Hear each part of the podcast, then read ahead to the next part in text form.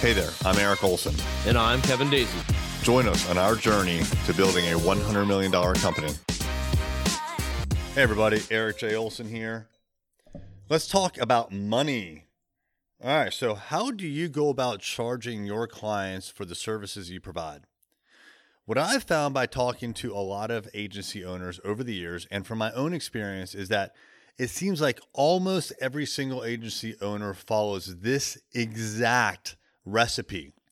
They start off by charging by the hour for their services. Every hour they work, they have a fee. It usually starts off at something like fifty dollars an hour. Why fifty dollars an hour? Because if you do the math, you work two thousand eighty hours a week if you take no vacation at all, which is not feasible for most people. But there's two thousand eighty possible hours in the year times fifty dollars per hour. That's one hundred thousand dollars per year. People think, hey, if I make fifty bucks an hour and I work all the time, I'll be rich. The reality is you're anything but rich. First of all, you're working your ass off. And secondly, you know, it, it's just, it doesn't add up to one hundred thousand dollars after Uncle Sam takes their part and you have all of your expenses. And the moment that you start with any kind of overhead whatsoever, then it just plummets from there. So one hundred thousand dollars is just not enough money.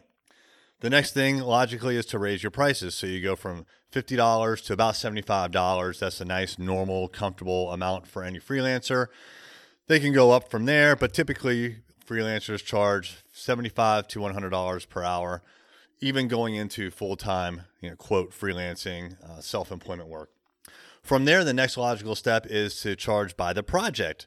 So you take on the risk of a fixed price project and you can charge a little bit more because you are assuming that risk, but you have more experience, so you're more comfortable doing it. That's got its own pitfalls. Well, the risks that I just mentioned, it's all on you. You have to finish that scope of work. And not only do you have to finish it, you have to do a really, really good job defining that scope of work. And if the scope of work changes at all, and I mean at all, you have to submit a change order. That administrative burden sucks, and people get away from that very quickly, and they go into other kinds of models like retainers and recurring revenue.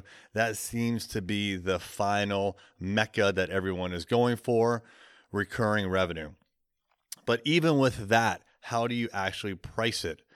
So there's a couple different concepts. You could price based on the value that you believe you are delivering based on your skill set or time. There's the value that you believe you are delivering based on what the market says the value is. That's really the second generation or step, if you will, of pricing. And then the third is you deliver value based on what the client believes the value to be.